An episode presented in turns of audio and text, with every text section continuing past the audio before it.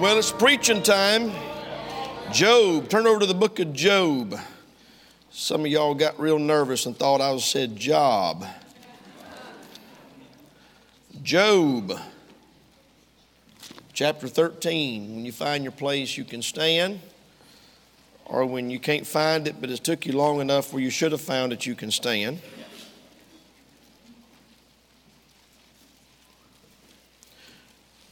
Job chapter 13. If you're there, say amen. amen. I have preached from this verse five or six years ago. I preached from it back in 2009. And this verse, this verse became real to me. I may, if the Lord gives me liberty, I may share a little bit of a personal story at the end of the message if the Lord leads me to, but this is a good verse to underline in your Bible. Job chapter 13, verse number 15. This is Job talking, y'all. Here's what he said Though he slay me, yet will I trust in him. But I will maintain mine own ways before him. I want to preach tonight on that thought. I will maintain my ways. Lord, we need you to touch tonight. Help us, I pray. Give us liberty and power, and may God's people be encouraged and strengthened from the Word of God tonight. We pray in Jesus' name. Amen. You can be seated. I'm not going to take the time to do a very thorough uh, introduction into this message because I, I really want to get through it. I'm taking my wife out of town tonight for our anniversary, which was yesterday and we're celebrating it tomorrow. And um, I really want to get on that trip. So, I, um, but Job, you know the story of Job. Job chapter number one. If you ever think you're having a bad day, I don't care what kind of day you're having, if you want a mental reset, stop and read Job chapter number one, okay? And then you will fall down on your face and thank God for having such a wonderful day. But I, I imagine that Job chapter number one has to fall somewhere in the category of the worst days of a man's life recorded in the scripture. I mean, it's got to be in the top three. And, uh, and we, get to, we get to Job chapter 13. Job is sitting in a pile of ashes. He's got boils from the top of his head to the bottom of his feet. He's lost everything he had. He's lost his crops. He's lost his all of his, his, his animals. He's lost all of his, his children. He's lost uh, everything. He's sitting there scraping the boils with broken piece of pottery. Three of his friends show up, stare at him, stare at him for seven days without saying a word. Job finally began to speak, and this book, the book of Job, if you really want to understand the book of Job, read the whole thing through at one sitting, okay? Don't grab verses out like we're doing tonight, but read the whole story if you really want to get it. But in, we get to chapter number 13, Job's making a statement here, and this whole book is a conversation between Job and his three friends. And I love the way the story ends. If you like a good, wonderful, glorious, happy, thrilling ending to a really bad story, read the first chapter of Job and read the last chapter of Job. Amen. But we get to chapter 13, and Job makes a statement in verse number 15 that God used back in 2009 in a very personal way. I guess I could say change, alter my relationship with God to the better.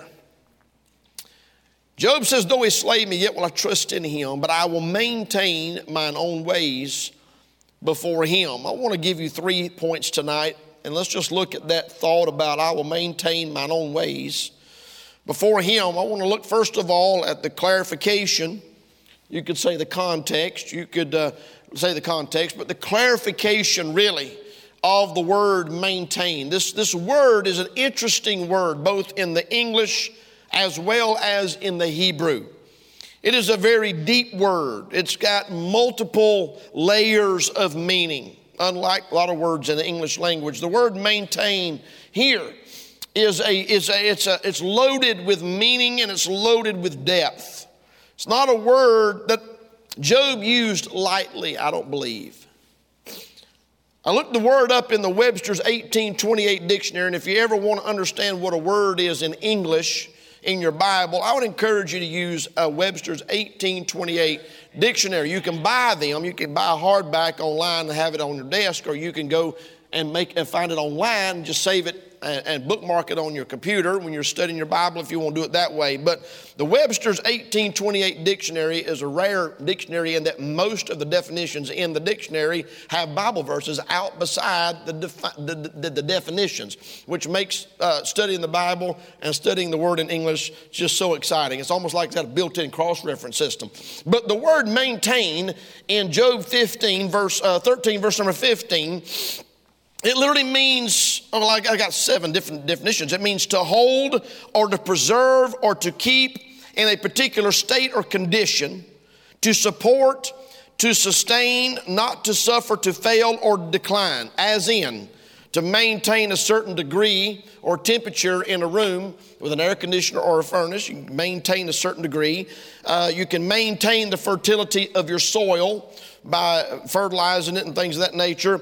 Uh, also, on a personal level, you can maintain your character or your reputation. So, that word means to hold, to preserve, or to keep in a particular state. It also means uh, to hold or to keep or not to lose or to surrender.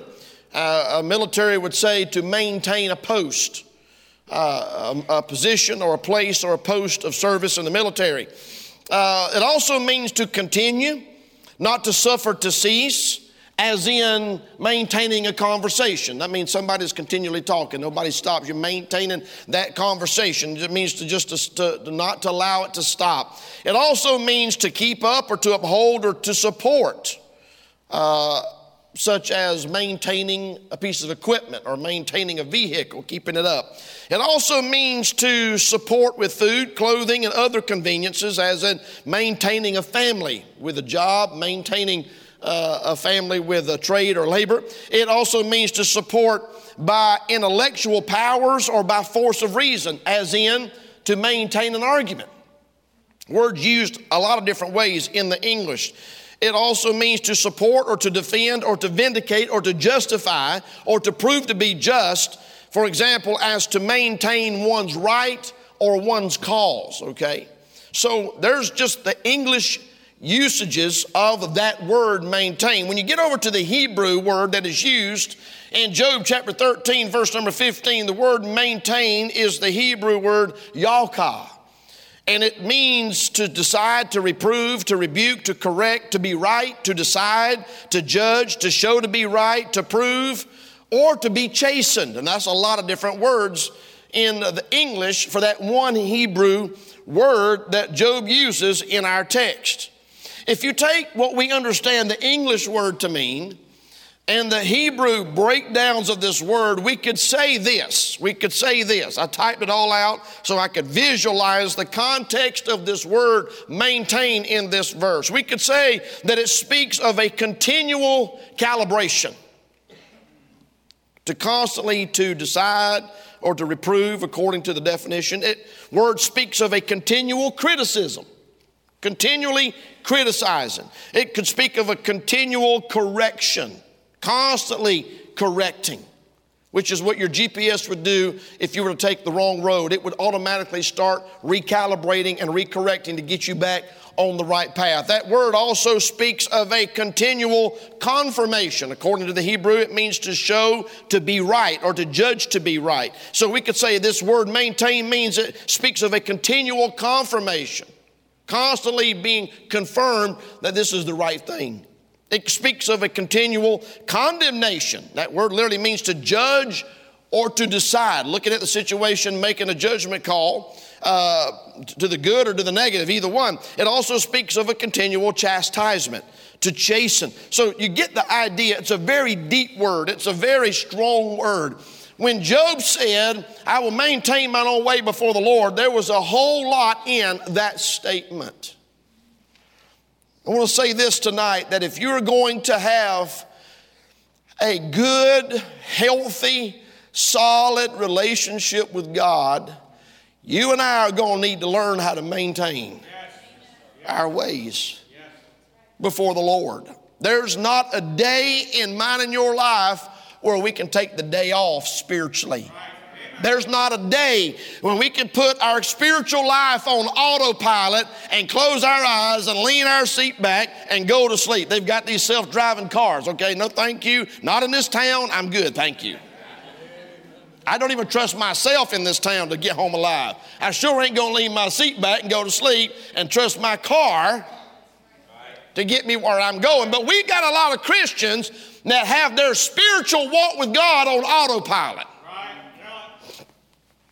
There's a constant, there's a constant checking and changing and a tweaking and a critiquing and, and, and calibrating our spiritual walk with God. And I'm not talking about once a year during revival, and I'm not talking about a couple times a year during special meetings. I'm talking about every day, all day long. If you and I are going to maintain the healthy relationship with God, we need to be so in tune with Him that every step we take, can I say it? Every step. He said, walk in the Spirit, did he not? Well, what is walking in the Spirit? It is a, it is a series of steps.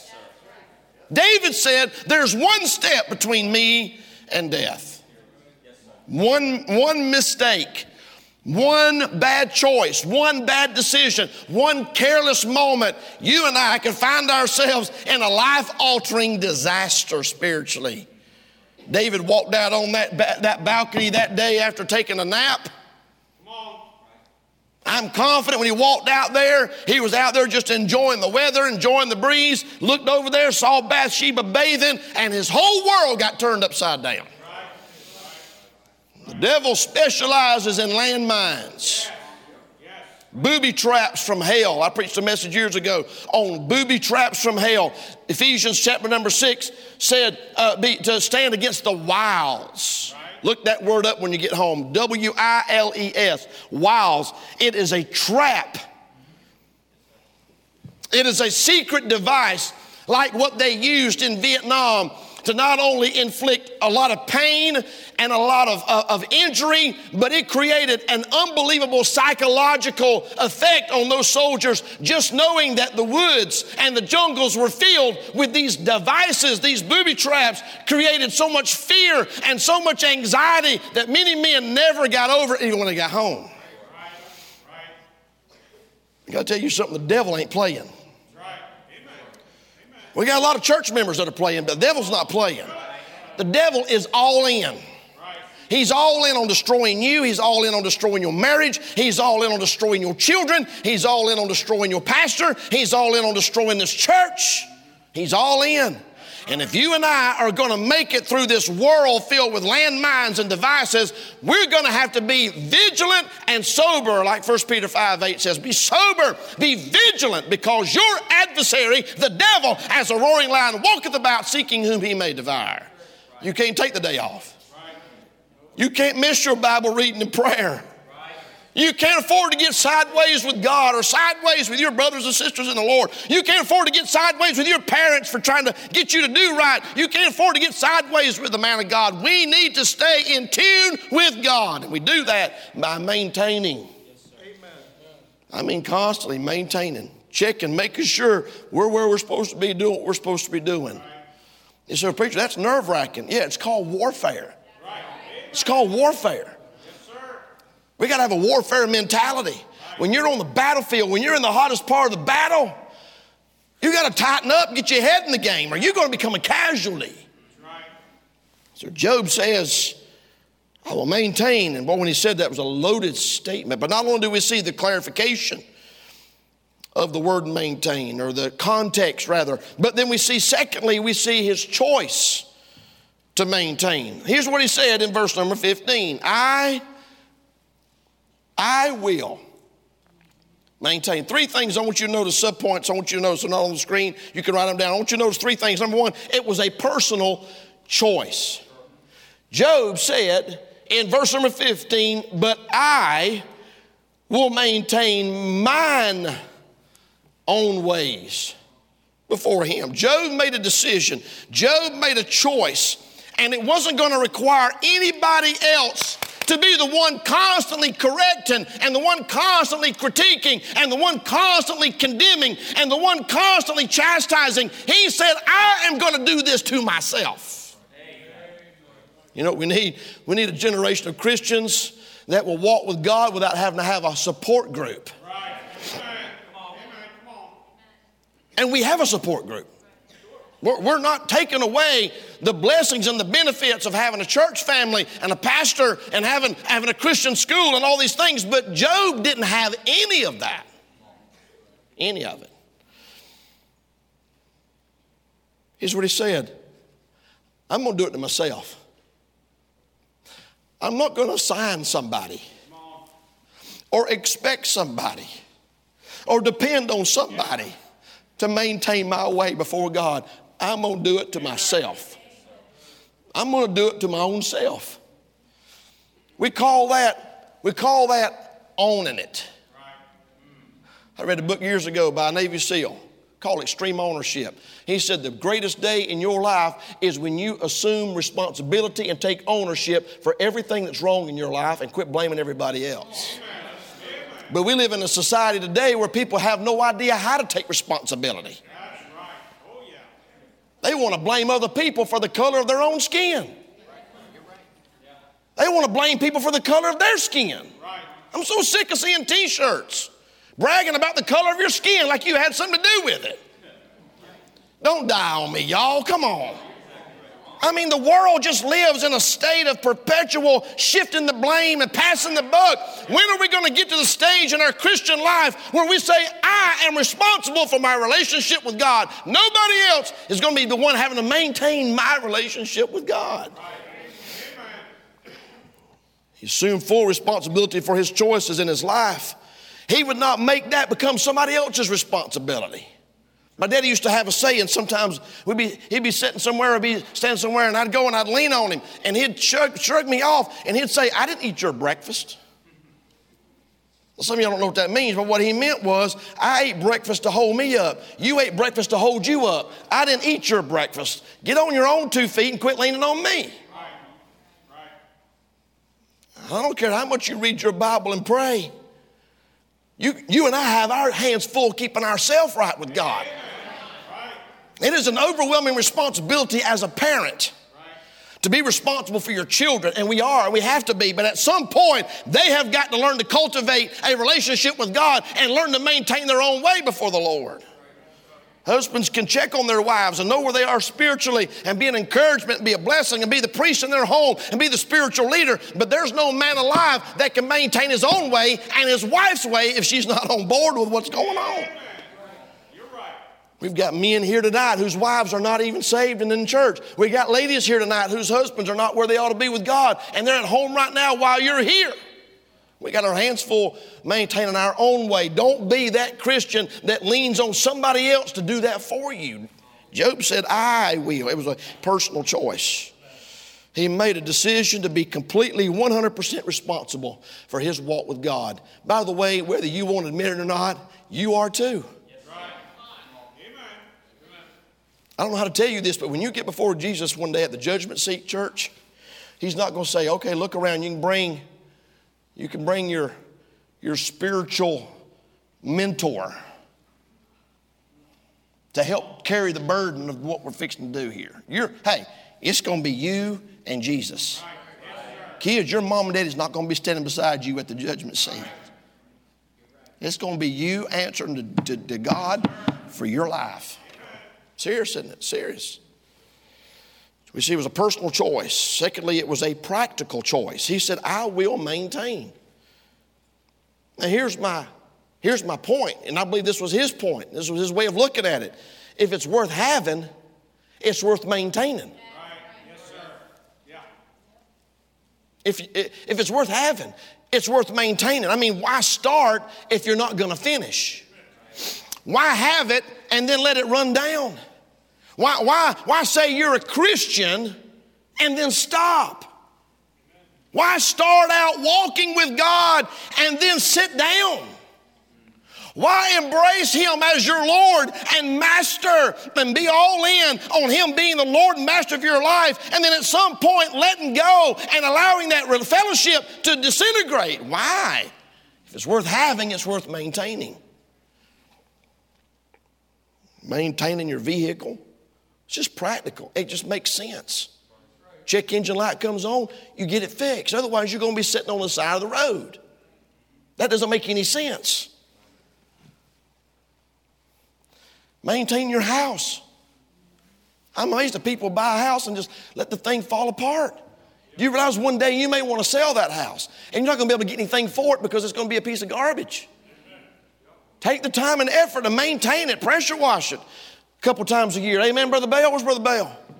They should pressure wash their house at least four or five times a month.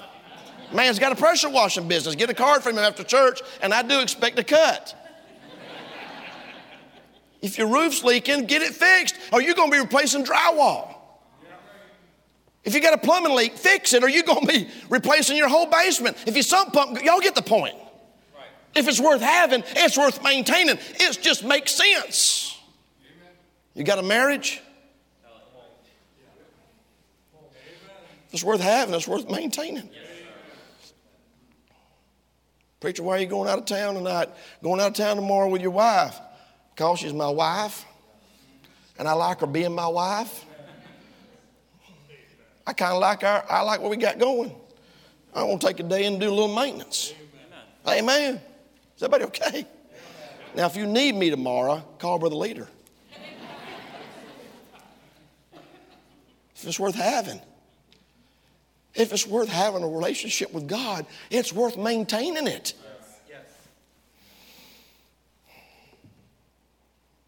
Number, number three, it was a private choice. I will maintain my own ways, watch this, before the Lord. I love this because he wasn't making the decision to maintain his ways to impress everybody around him. I have to assume there probably wasn't anybody around him. His friends came from a long way. He didn't have anybody sitting in the bleachers watching him live for God every day. He said, I want to maintain my ways before the Lord.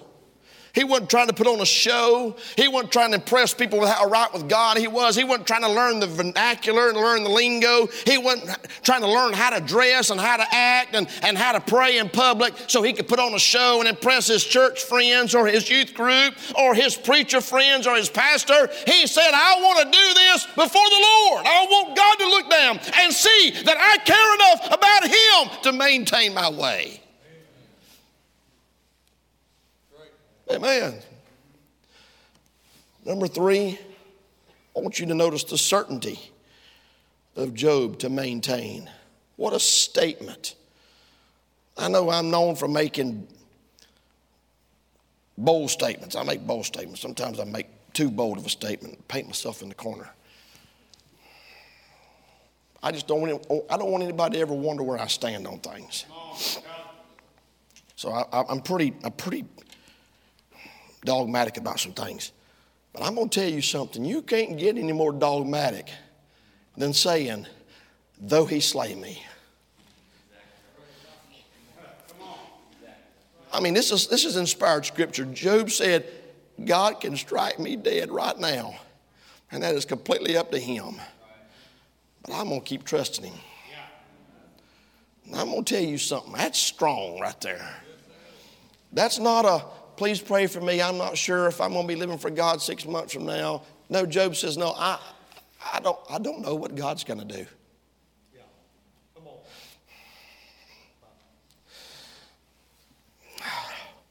Here's what Job said I, I don't have any control over whatever I'm reading train lines. I have no control, Brother Snipes, over whatever little deal God and Satan's cooked up in heaven involving me. I don't have any control over that. I have no control over what God's going to do. I have no control over what Satan's going to do. I have no control of whether that hedge is there or that hedge is lifted. I have no control over my crops. I have no control over my animals. In fact, he says, I don't even have any sheep to maintain.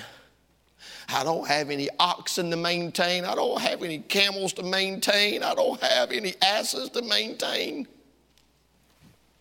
I don't know what's going to happen to my animals. I don't have any kids anymore to maintain. And I can't, I don't know what my wife's gonna do. Standing over him saying, Why don't you just curse God and die? And he looked at her and said, You talk like a foolish woman. He says, I don't know what anybody in this world is going to do, but I know what I'm going to do. I am going to maintain my way before the Lord. I know that. I don't have control over anything anybody does except me, and I know what I'm doing. I'm going to trust God. Now, I'm going to tell you something. That right there is the kind of Christianity we need. Don't care who's in the White House. I don't care what laws they pass. I don't care what my boss does or what policies they implement. I don't know what my church family's going to do. I don't know what's going to happen in this world with the financial system and my retirement and my bank account. But I know this it don't matter what happens, I am going to trust God. That is the kind of Christianity we need.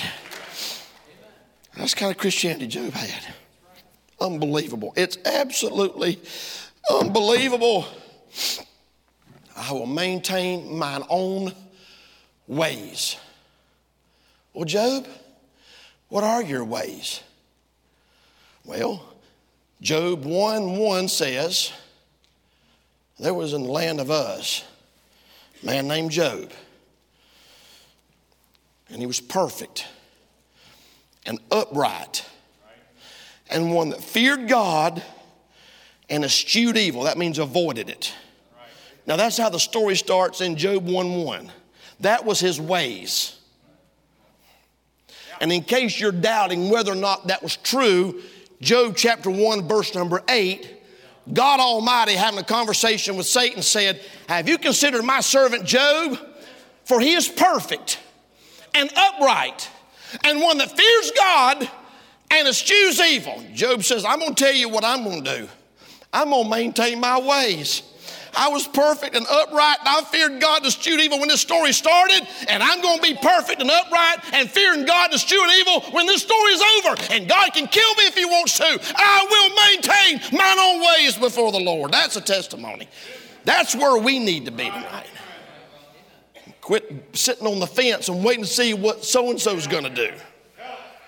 Wait and see what our friends are going to do and our family's going to do and see what the preacher's going to do. I'm talking about just own it. Own your relationship with God and be all in. God showed me, I'd already printed my notes out, Brother Adrian. I printed my outline out, had it in my Bible. And it hit me. Lord, have mercy, this hit me. Look at Job chapter 1. Y'all got to see this. This was so awesome, I called Brother David and shared it with him. And if he preaches it, it was my idea. Job chapter 1. Here's what, here's what Satan said to God. I believe it's in verse number 11. Here's what he said. Let me at him. Does Job serve you for naught? Here's what he said. He said, Let me stretch forth my hand against him, that I may touch all that he hath. Is that what it said? Am I close? Huh? Let me stretch forth my hand that I may touch all that he hath, and he will curse you to your face. Am I close? Boy, it hit me. Good Lord, have mercy, it hit me. You know what Job was saying in Job 13, 15? Oh, the devil did touch me. He touched everything in my life. But it did not negate the touch of God in my life. Come on, y'all. The devil did stretch forth his hand. But God stretched forth his hand. The devil did touch everything I had, but so did God. How can I let what the devil touches overrule what God's touched? I'm not going to give the glory and the honor and the praise and the win to the devil for touching my life. God also touched my life. When his wife looked at him and said, Why don't you curse God and die? He said, Woman, how can I receive at the hand of God all these blessings and not praise Him and worship Him? See, here's what we do we like to think about all the times the devil has touched our life and forget about the times God has. We still in the book? And Job made this decision. He made this commitment he had this certainty. He did not have a Bible. He didn't have any of it. He was a contemporary of Abraham. He didn't have any scripture. He did not have the indwelling of the Holy Spirit. He did not have a church, a pastor, a church family. He had no camp meetings, youth conferences, revivals. He had nothing. But somewhere, I don't know where, this man had a commitment to God that is unlike anything I've ever witnessed in my life. I'll close with this. I have a personal illustration to share. I don't really give a lot of long illustrations, but this message, I preached this verse. I preached a form of this message, a variation of this message back in 2009 when I was still pastoring Pleasant View Baptist Church in Taylor, South Carolina. This was three years before Zane was born. My wife walked in the house one day and she said, Stacey, she said, We're going to have a baby. And I said, Wow. Callie would have been six or seven years old, I reckon. We're going to have a baby. I said, Well, that's awesome. She said, let's don't, let's don't tell anybody. We had had some families, some church members have some miscarriages, and that was real strong and heavy on our mind. And we said, well, let's just don't tell anybody, just in case.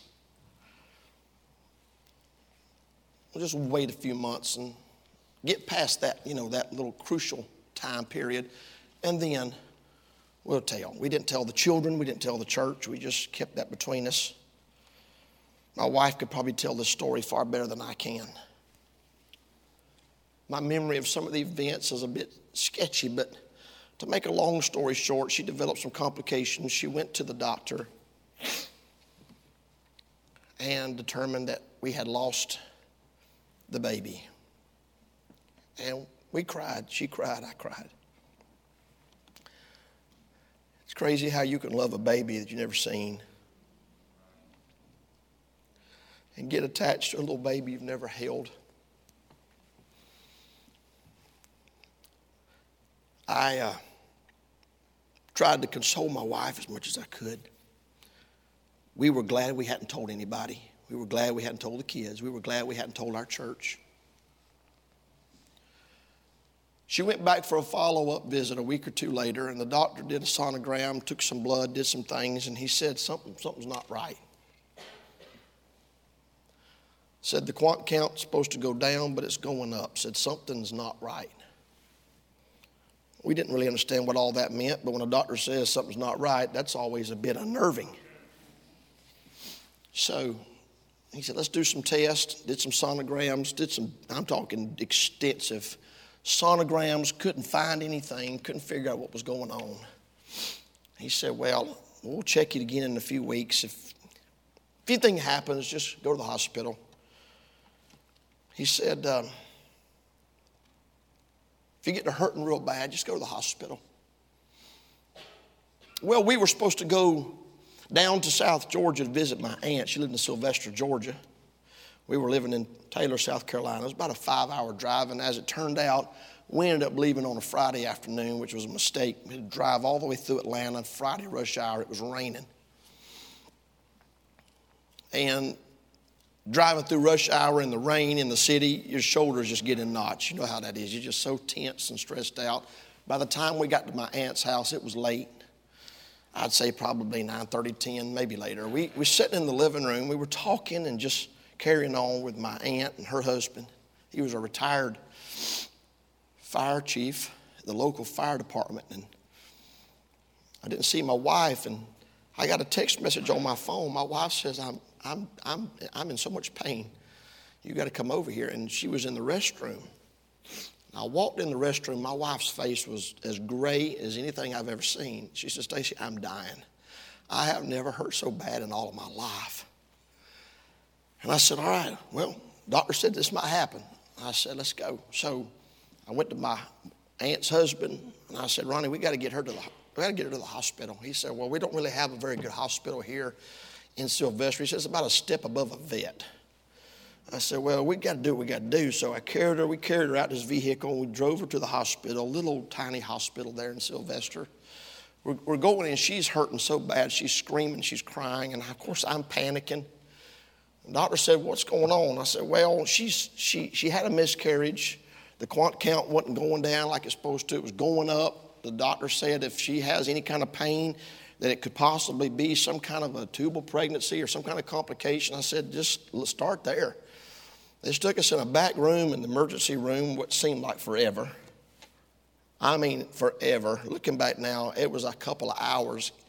At night, there was nobody else there, and they just took us back there, and she was screaming and crying. I was holding her, I was praying, and I'd walk out in the hall. I said, Somebody gonna do something. Y'all gotta do something. And they came in there and they talked, and then they did what they did. And then finally, they said, We don't really have the stuff here, the equipment here, and the people here to help her. They said, We're going to have to put on an ambulance and take her to Albany, which is about 30, 40 minutes up the road. I said, Well, let's do this. I said, My wife's in trouble. I said, Something's wrong. I said, She don't carry on like this. Put her in the ambulance, and I rode back there with her. And they rushed her to the hospital, got her to Phoebe Putney Hospital in Albany, Georgia. And they got her in there and met the doctors again. And I found this out about doctors, and I found this out about nurses, and I found this about people in the ER. They don't like for you to tell them what's wrong with you. Even if you think you know, they don't want to hear what you got to say. They want to start with the, you know, say, ah, look in your ear and you're dying. And you're saying, well, why don't we start here anyway? So that whole process started over again, and it was on up after midnight into the early morning of the hours of the morning when I was sitting in the waiting room by myself. Had no idea where she was, had no idea what was going on. I prayed. I tried to pray, Brother Caleb, but I was, be honest with you, I was tired. Have you ever just been so tired you're almost seeing double?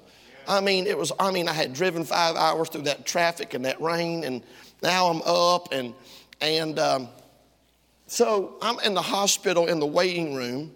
A doctor came in, it had to be in maybe about three, four o'clock in the morning, I can't remember. He came in, he said, Your wife he said, Your wife had a tubal pregnancy and it ruptured. He said, Your wife almost bled to death. And I, I, said, What's going on? He said, Well, you said you had a miscarriage. She had a miscarriage. He said, Well, there was twins. And one was in the, the tube and it just ruptured and she almost bled to death. He said, We're working as hard as we can on her, but we just wanted you to know what's going on. And then he walked out. And I'm sitting in this waiting room at Phoebe Putney Hospital in Albany, Georgia, at 4 o'clock in the morning, 3 o'clock in the morning. There wasn't a soul. All the lights were off. There was one lamp or two on. I mean, there wasn't even somebody cleaning. It was an absolute graveyard in that waiting room. And it hit me. We had twins. We had twins and lost both of them. And I almost lost my wife. And just the reality and the weight, it just began to settle on me in my mind and my heart. And I, I distinctly remember being so tired, I just wanted to lay down and go to sleep, but I couldn't because I was crying so hard. The doctor came back in about an hour later and he said, We've got it stopped, the bleeding stopped, she's going to be okay. It's going to be a long recovery, but she's going to live, she's going to be okay. And the relief that, and I remember right before that doctor came in, Brother Hadriel, and the devil jumped up on my shoulder. Here you are trying to serve God, trying to live for God. You and your wife try to live for God, and look what he's letting happen to you. But see, I had just preached this message, literally, like the week before. And all I can tell you was, I felt so much anger and frustration, not at God, but at the devil for trying to take advantage of me when I was so tired and I was so discouraged. And I remember falling down on my knees. And I began to pray out loud. There was nobody in that end of the hospital. I began to pray. And these verses just kept going over and over in my mind. And I said, Lord, I'm still going to serve you. I'm still going to trust you.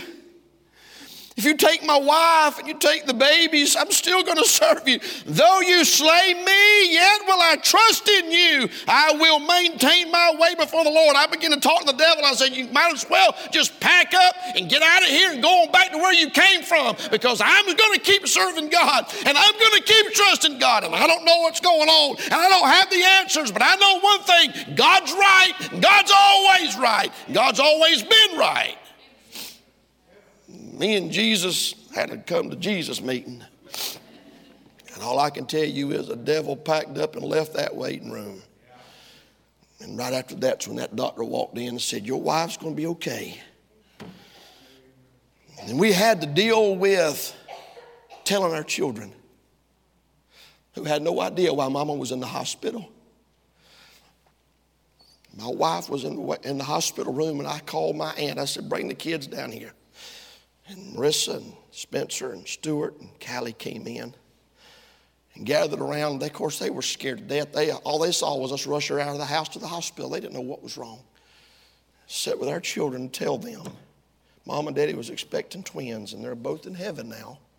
And Mom almost went to heaven, but she's going to be okay. Brother Caleb, this verse right here has been burned into my mind more times than I can count. Church, I underline these verses. You want to know why? There are times in your Christian life when you're going to need to read these verses out loud to the devil. Amen. And I believe in this verse right here, Job was talking not just to his friends. I don't believe he was just talking to the devil. I believe he was talking to himself. I believe this was a case where he encouraged himself in the Lord. And here's my question tonight Is your relationship with God and your fellowship with the Lord important enough for you to say, I will maintain mine own ways before the Lord? Though he slay me, yet will I trust in him. Heads are bowed, eyes are closed, musicians are coming.